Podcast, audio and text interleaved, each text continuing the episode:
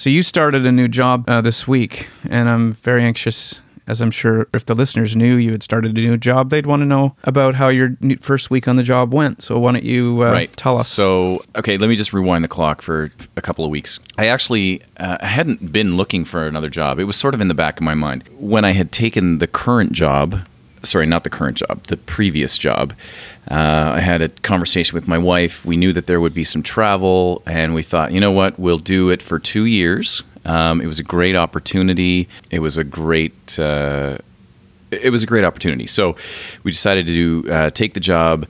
Uh, I would do it for two years, and then we would reevaluate, and I would probably look for something else. Well, the travel was extensive, and uh, you know, for for a family, and I have a youngish family, it was a little bit hard on everyone. So uh, we decided to sort of change the plan a little bit. We accelerated it, and uh, I kind of started looking with one eyeball maybe a couple of months ago. Uh, threw out some resumes, got some bites. I, I found there were a lot of people that are in need of my skill, and I got some very aggressive recruiters, very aggressive companies that were like, "Okay, can we start next week?" Uh, you know that kind of stuff. And I thought, no, that's that's crazy. I'm not going to work for those companies. You know, did some other uh, phone interviews with some, and uh, just worked out that I got this new job with this other company. So I took it, and this was my first week. Uh, leaving my my previous employer was kind of hard. I did like the job. Uh, I felt like a little bit like I was letting them down, but in the end, uh, you have to look after a couple of things. And uh, one of them is your your mental health for sure. Uh, the job was very stressful, and it was important to me to take care of my mental health, which um, I did. You know, but I mean, understandably, they were a little bit upset, and I did leave them high and dry. And you and I talked about this uh, privately, uh, where you know I knew that I was leaving them in a position where they didn't have anybody to come in. They were they run the company very lean. Essentially, I was leaving them in a very very difficult position. So. I mean, I felt bad, but you had said to me, look, it's not your fault it's their fault that they've left themselves in that position. So that did help alleviate some of the guilt, but uh, it was important to me. Uh, I care about my employers. I'm maybe one of the rare people that cares about the job. I'm grateful that I had it. And yeah, so here I am. So, new job. So, first week, um, the first week was, I mean, understandably busy uh, a bit stressful because you're trying to take in. It's like drinking from a fire hose, right? You're you're trying to take in as much as you possibly can. But I will say this: uh, for such a large company, I was a little bit shocked at how much they kind of just left me on my own to figure things out a little bit. You know, on my own. Other than that, I do like the company. I like the company culture. I like the people. It was a good first week, so I'll just leave it at that. But you had a you had mentioned there was a some sort of onboarding process that seemed to be pretty organized and structured. Yes, there is, um, but it's automated. So it's uh, it's a.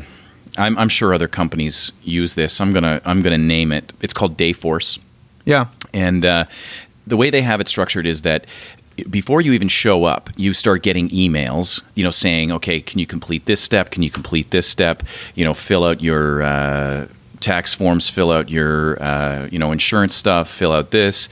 So that by the time you get there, your first week is not spent filling out forms, talking to accounting to get set up for pay, talking, you know, to uh, all the various different departments. You've already done all that stuff. So that was really great. They also have this thing on your first day. Get these things, you know, lined up.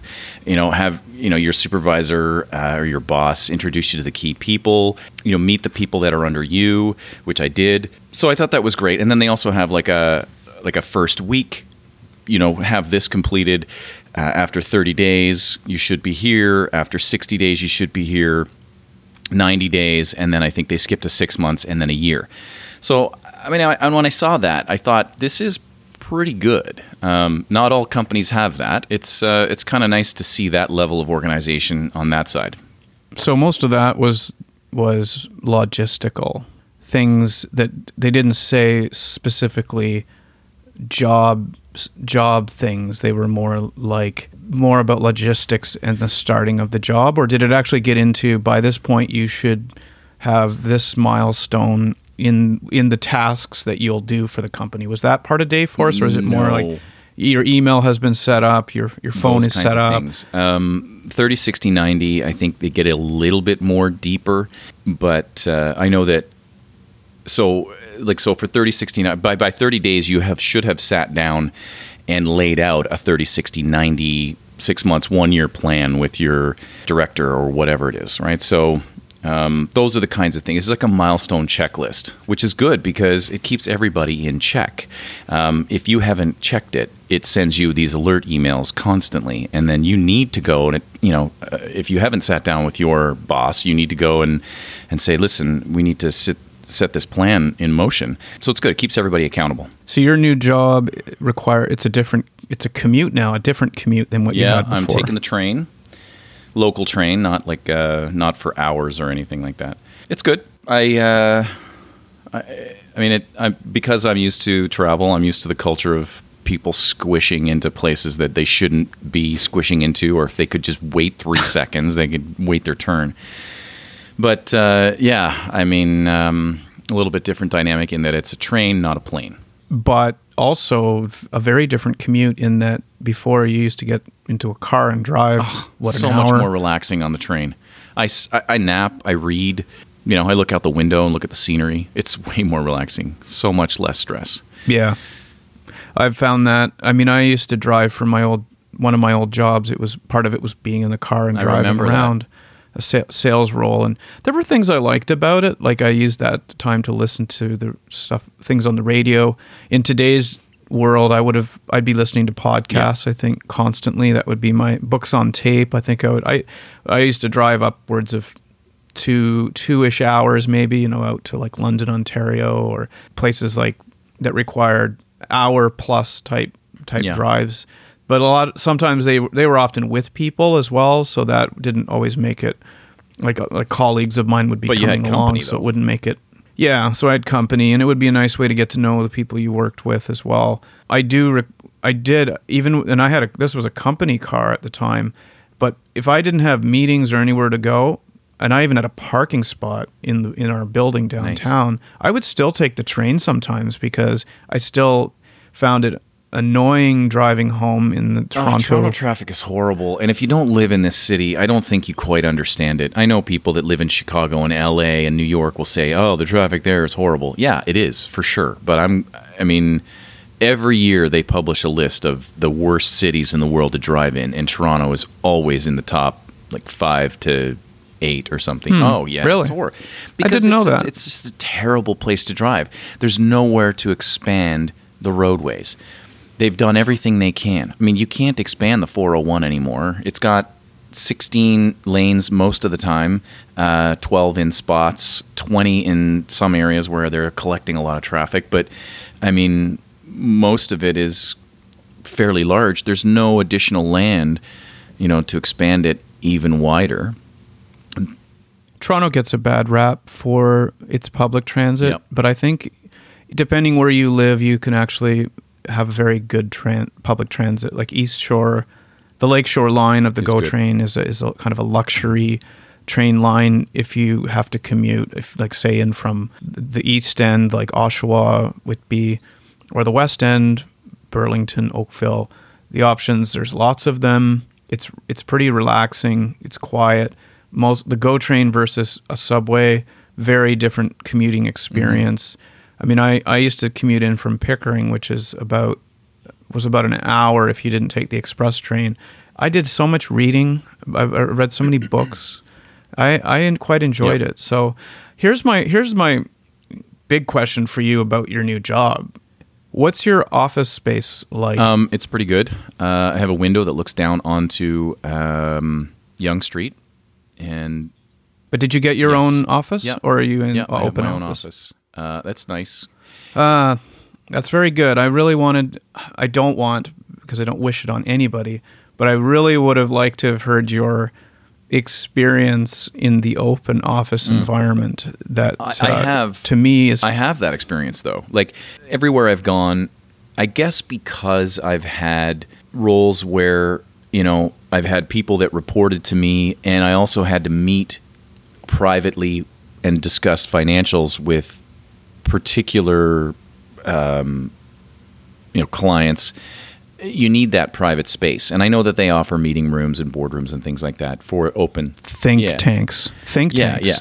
yeah. Um, but you know, when we went to when I went to the head office that I work in the company that I worked for before, we had two at head offices. One was in Annapolis near uh, Washington D.C., and another one was in Montreal. And both of those offices had open spaces, and um, they had limited number of think tanks or you know meeting rooms. And um, I am not a Drop in rooms. All these fancy terms. that yeah, I'm not with. a fan of the open workspace. I am uh, like vehemently against it. Okay, not vehemently, vehemently strong, but I am strongly uh, for private workspace. Every time I went to work in Annapolis or Montreal because of the open workspace, people can talk to you all the time anytime they want they walk by hey how you doing and you know and, and it's Yep. fine if it's a hey how you doing but it's never a hey how you're doing? It's it's it's a five to ten minute conversation each time and it's hard. You can't get away. You're like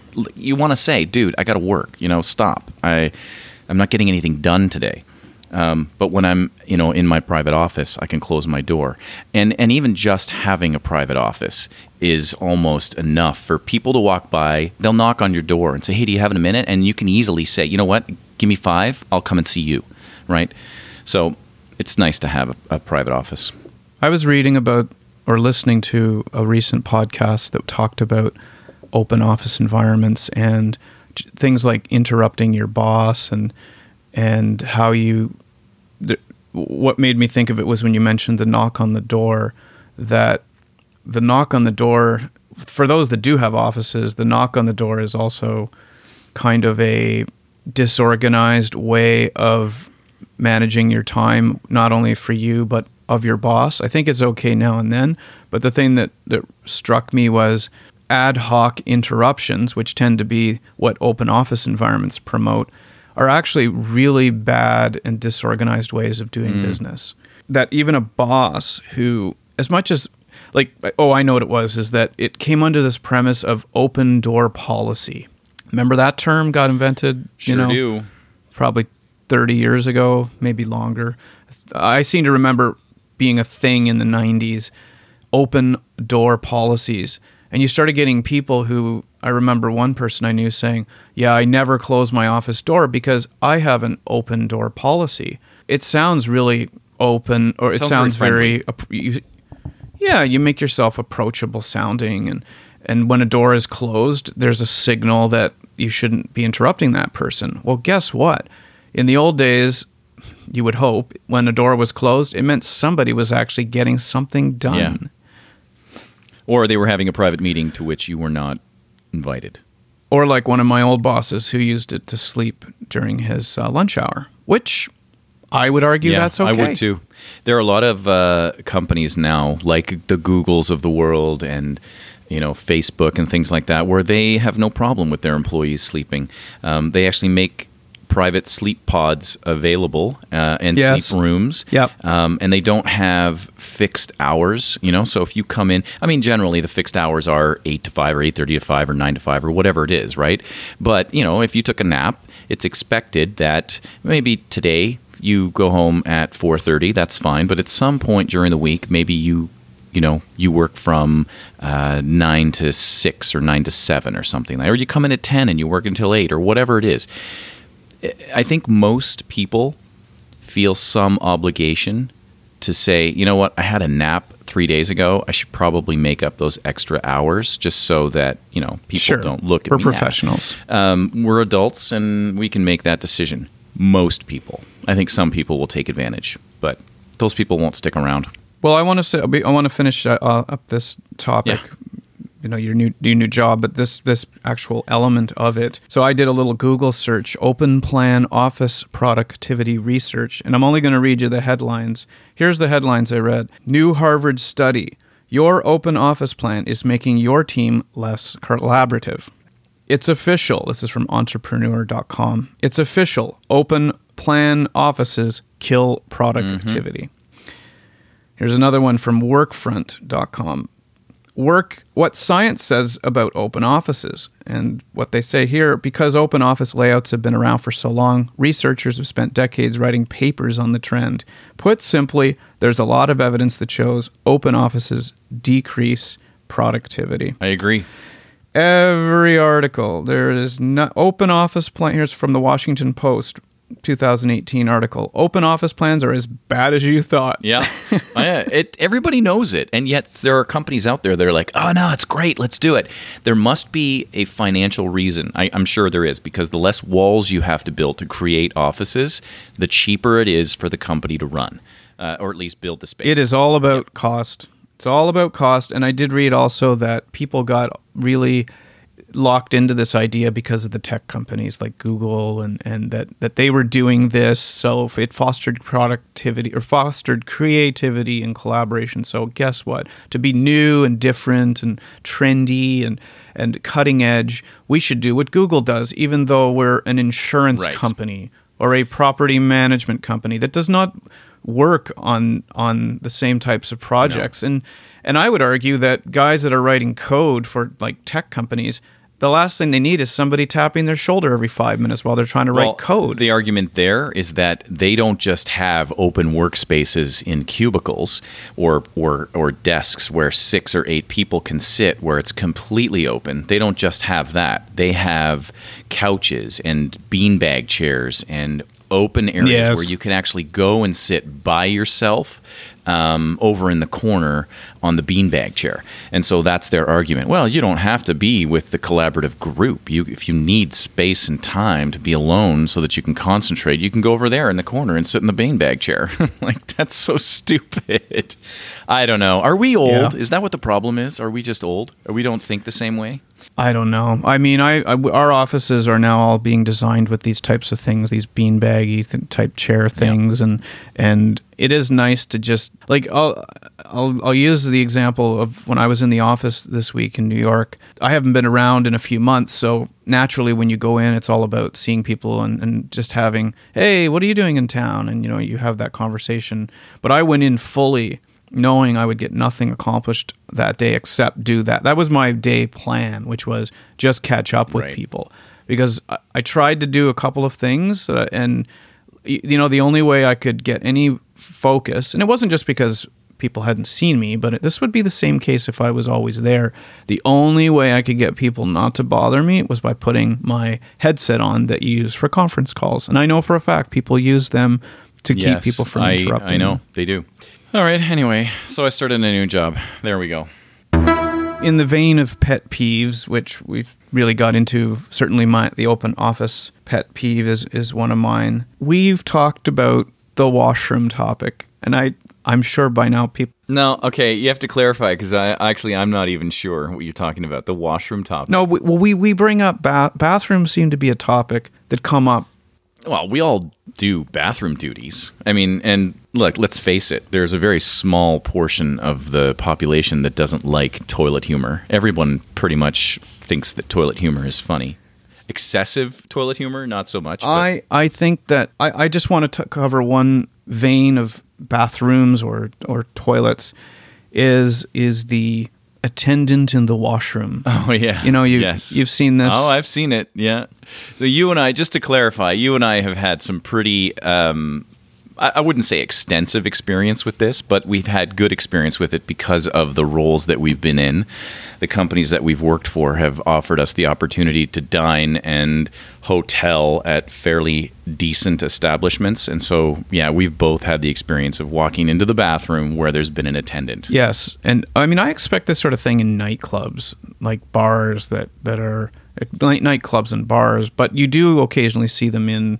I saw one in New York when I was in New York in December. A very nice steakhouse, and you go down into the ba- bathroom, and then the door. You open the door to go in, and there he is, the guy standing next to his tip basket and all his products. Yes. You know, gum, breath mints, whatever else. It, it's depending on where you are. Sometimes it's you know a, a condoms. Like it's disgusting, really.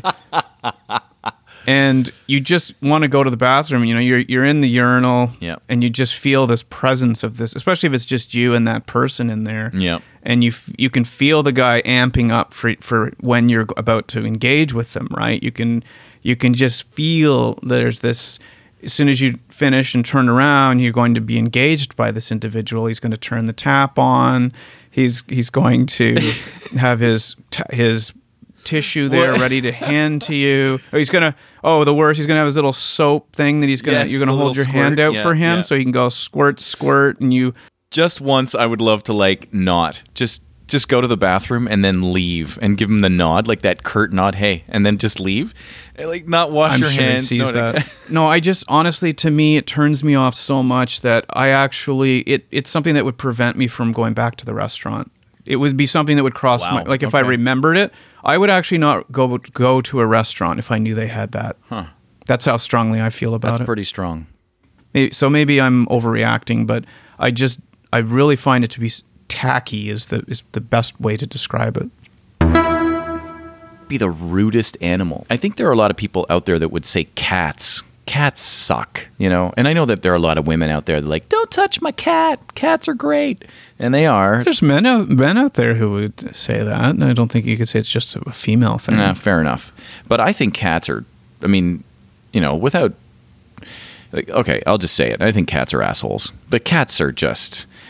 They're they don't care about you. They don't. They come to you when they want. They're very very selfish animals. But why should an animal sh- be in some sort of service to a human? What? Why why should it be? It's not about service. It is not about service at all. You look at a dog. Dogs don't service you, but they give constantly because they're just they just want to be with you. They're social animals and they they want to hang out with you, right? Like uh, I don't know if you've had a dog in your lifetime. I have had both cats and dogs, and um, I, I like animals in general, any animal, um, and I and I do like cats. The cats that I've had, I've liked, but you know, you'll be petting a cat, and after a while, they're just all.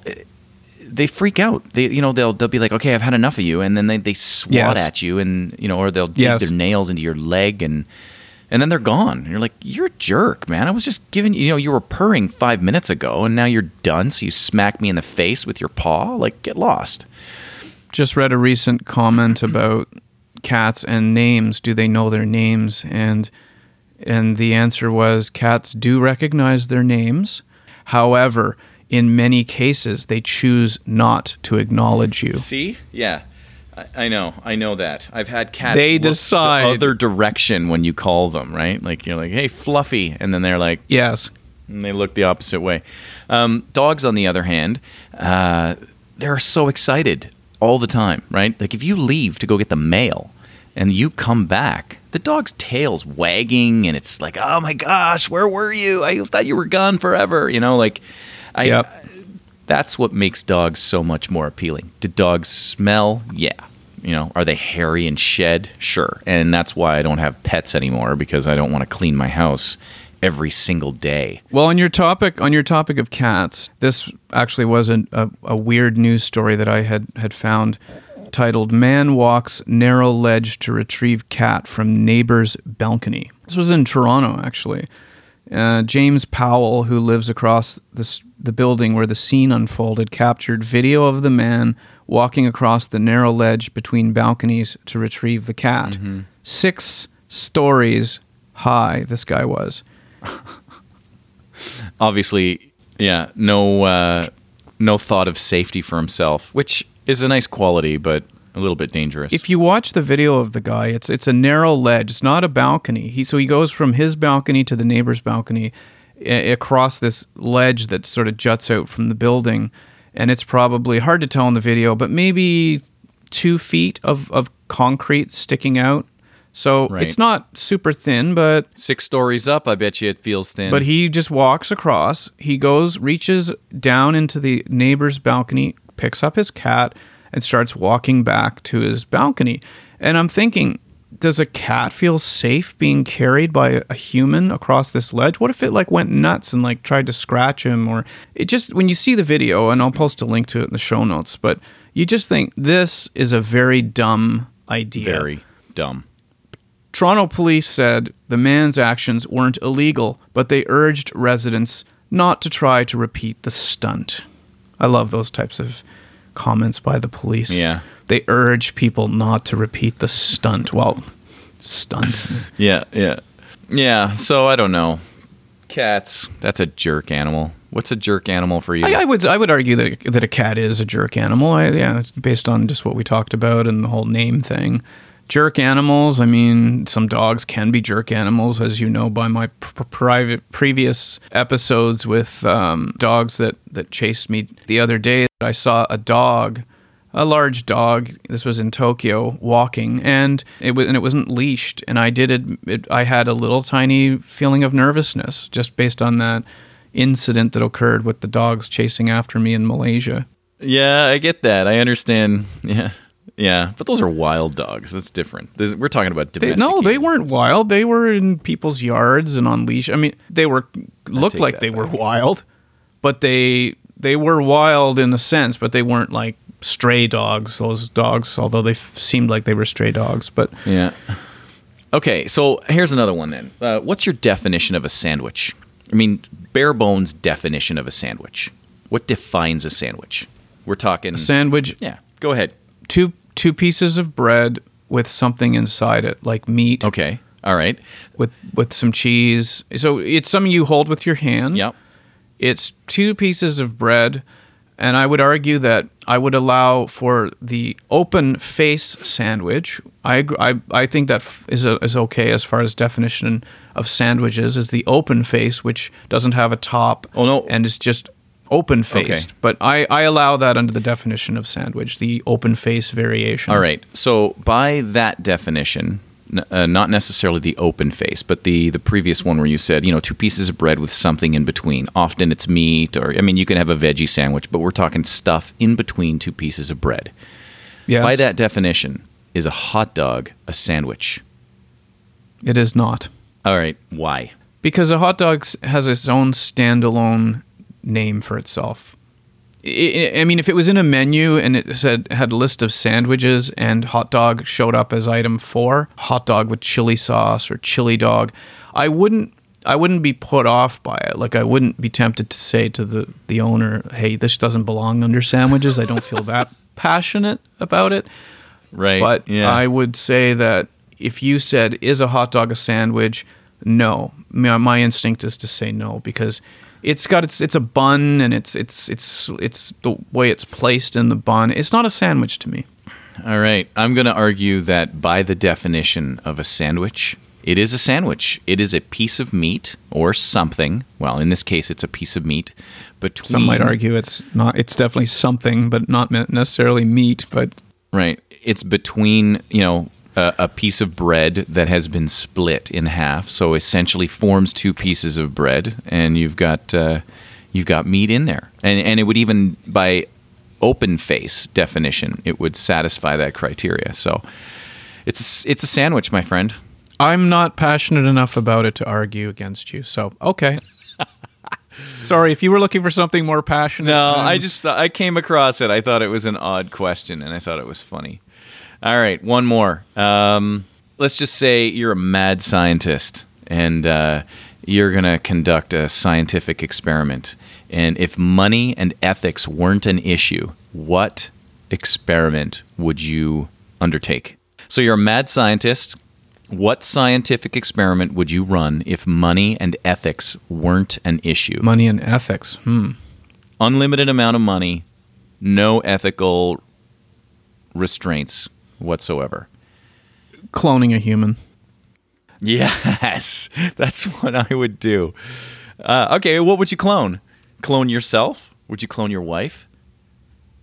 it would for the purposes of the you said no no ethics and morals i guess but i i would be tempted to clone a third party that i did not know i wouldn't choose to, to clone a person that i know or me Okay. although that would be extremely interesting i would not choose to do that i would pick rather pick a random somebody i did not know and try to clone a woman or man?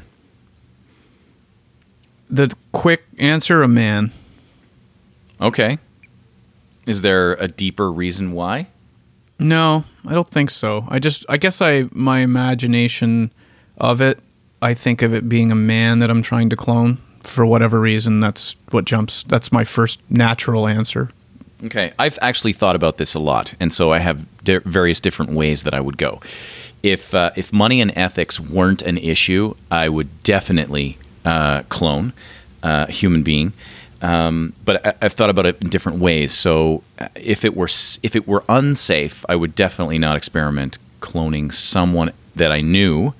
Uh, if it were safe, if there were no issues, I- think I would definitely clone either myself or my wife. And I mean, for my wife, there's only one reason why I would do that. Just the whole idea that you know you have more than one woman, and she probably wouldn't be jealous because uh, it, it's her. So. You know, Right. like it, there wouldn't be that jealousy. She'd just be like, "Oh, that's me times two.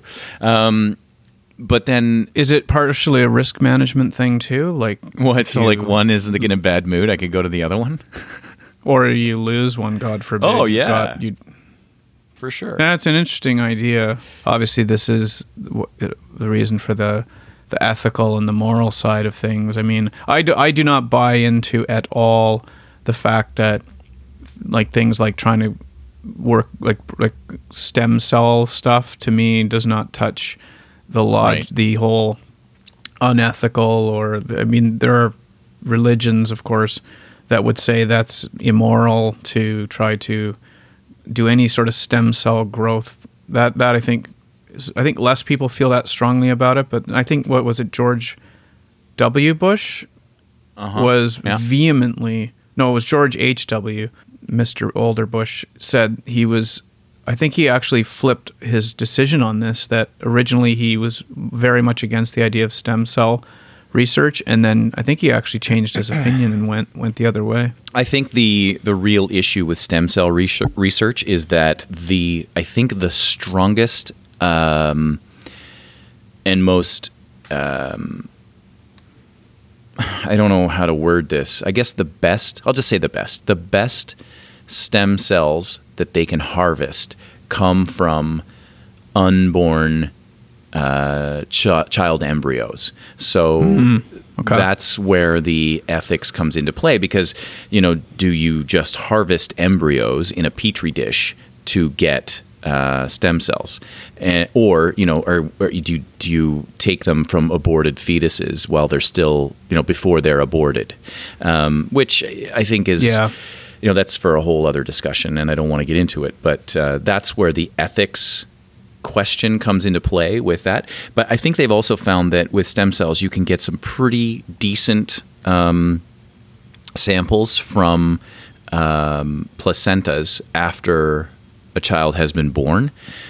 So that's a pretty strong Right. and i think once that's happened then you're not really playing in the ethics world. You're saying this is something that happens anyway after the birth of a child. The placenta comes out and you're like you know you could take all you want from whatever's available in that placenta. I don't think anybody has an ethics issue with that. I think where it gets into ethics is when you're um, you know playing the mad scientist and experimenting with um, cloning i think you start to go uh, well what are we cloning for? Because i think if ever if you sat in a quiet room and thought about it and were very very honest with yourself let's say for instance uh, you were in an accident and you lost a leg or an arm or you had a spinal injury that didn't allow you to walk and you could somehow get the same like gene combination or whatever it is that they need uh, to grow another arm or you know inject something into your like eh, could they give you i think people start to get funny about the idea that you could have another human being and then just harvest limbs from them right and say well this is me times two this is the second version of me and but i'm the original so uh, i'm going to take the arm off of that guy and then put it on me right But what about that poor guy who loses his arm? The guy is the second you. What is he though? Like, is he just? I don't know. I don't know if he's freaky, alive man. or what. I don't freaky. know. I have no idea. And does he have does, feelings sure. and It's emotions, very and freaky. that you decide? Yeah. Like he could say, "Well, why do you get my arm? Like, why don't you know?" Yeah. That doesn't make sense. I know. Boy, that's that's weird. That is weird science for sure. Yeah, and I think that that's going way beyond what science has ever intended. And I mean, think about it. I, you know, I'm I'm 48. Like it, to to clone another 48 year old man that's identical to me, how would you even do that? I mean, you you'd have to accelerate the growth. It's incredible. So yeah, it would, it would. It's it's not even possible. I mean, at this point in in our life, and Yeah, what? Well, I got. Why don't you just clone Simon at twenty? Like bring Simon at twenty back, or Simon as a baby, and he he's there as backup. I don't know, like or you know we get you. But then you then I guess if your leg needed to be replaced, you'd have to put like a seventeen year old Simon's leg on a forty eight year old Simon's body. I, I'm more interested in having that done for sure, and then somehow extracting like the brain of what I know now and putting it in, you know, the 20 year old Simon, and then seeing how far you could go as a human being with all the accumulated knowledge of 50 years or 60 or 80 years old. And then it's like, okay, it's, I'm on my deathbed now. Um, put me into that 20 year old, you know, with the awesome you know body and all this life ahead of them. Could you imagine? No, imagine the knowledge. You would you'd be you'd take over the world